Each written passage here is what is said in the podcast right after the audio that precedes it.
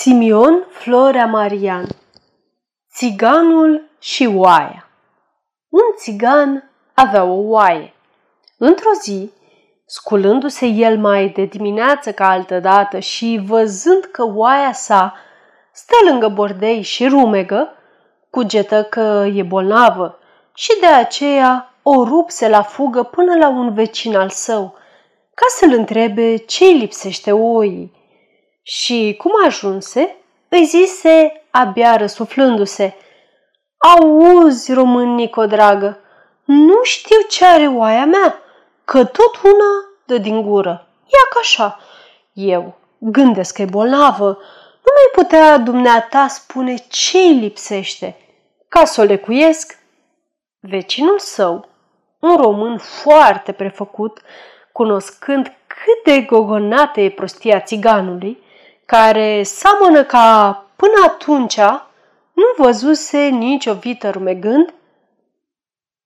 Răspunse, măi țigane, să știi că acum e sfârșitul tău, oaia nu e bolnavă cum crezi tu, ci ea își ascute dinții ca să te mănânce.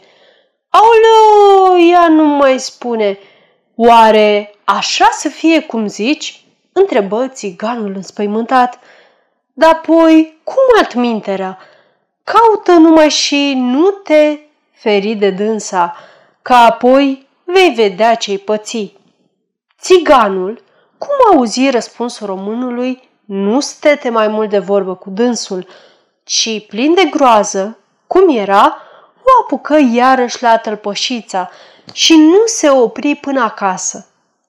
Iar uh, după ce a ajuns acasă, zise către nevastă sa, Măi, fumeie, auzi ce mi-a spus vecinul nostru, românul, cel cu oi multe. Zice că oaia noastră de aceea dă mereu din gură, pentru că ea își ascute dinții ca să mă mănânce. Făm deci iute niște turte și mi le pune în traistă ca să spăl putina până ce nu vine oaia ca să mă mănânce. Țiganca, având din întâmplare vreo câteva căușe de făină, în bordei, făcut de grabă vreo câteva turte și, cocându-le în vatra focului, le puse bărbatului său în traistă. Țiganul, care sta ca pe spongi, cum văzu că turtele gata, fără a mai lega multe teie de curmeie, luă traista de umărul și pe aici încolo ție drumul.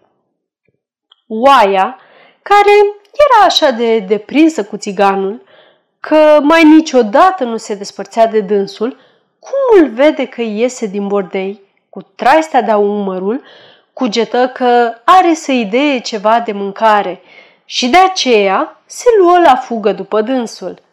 Țiganul, văzând-o fugind în urma sa, se vărâ în toate răcorile și fuge de se crăpa, nu alta. Și, fugind el așa, mâncând pământul, ajunge într-o pădure. În pădura aceea, voind a scăpa cu obraz curat de oaie, care se ținea lipcă de dânsul, se acățără de grab într-un copaciu și zise, Ai, bat-o Dumnezeu, oaia dracului să o bată, că nici aici n-ai să scapi de dânsa. Apoi, temându-se ca nu cuva în pădurea aceea să-i pice steaua, începu a rupe la crengi de copaciu și a zvârli cu dânsele în oaie, cugetând că va omorâ-o sau cel puțin va înspăimânta-o și a fugi și așa va scăpa de dânsa. Dar de unde? Oaia, ca oaia unui țigan, fiind ruptă în coș de foame, în loc să se spăreie și să fugă, începu a roade mugurii crengilor. No, bat-o întuneric o să o bată, zise iarăși țiganul. Cum nu m-a mâncat pe mine dacă mănâncă și lemne? Oaia a rost până ce a gătit toți mugurii de pe crengi. Apoi, după aceea, Potolindu-și puțin foamea și simțind în apropiere un părăuaș cu apă, se duse într-acolo ca să se adape. Țiganul, cum o vede că se depărtează, bucuria lui nu era proastă. Se scoboară cât ai scăpăra din amnariu jos și o apucă iarăși la sănătoasa și să te duci pârleo. Dar oaia, care băuse acum apă, văzând că stăpânul său s-a scoborât și se depărtează de copaciu, o apucă și ea la fugă ca să-l ajungă. Țiganul, văzând că oaia iarăși s-a luat după dânsul, începu a fugi și mai tare. Și fugind el în ruptul capului, nu luă seama pe unde și peste ce călca și, împleticindu-se de o cioată, se întinse cât era de lung jos. Picând jos, îi veni traista cu turtele peste cap și, crezând că oaia i-a sărit în spate și vrea să-l mănânce, a murit de frică. Sfârșit.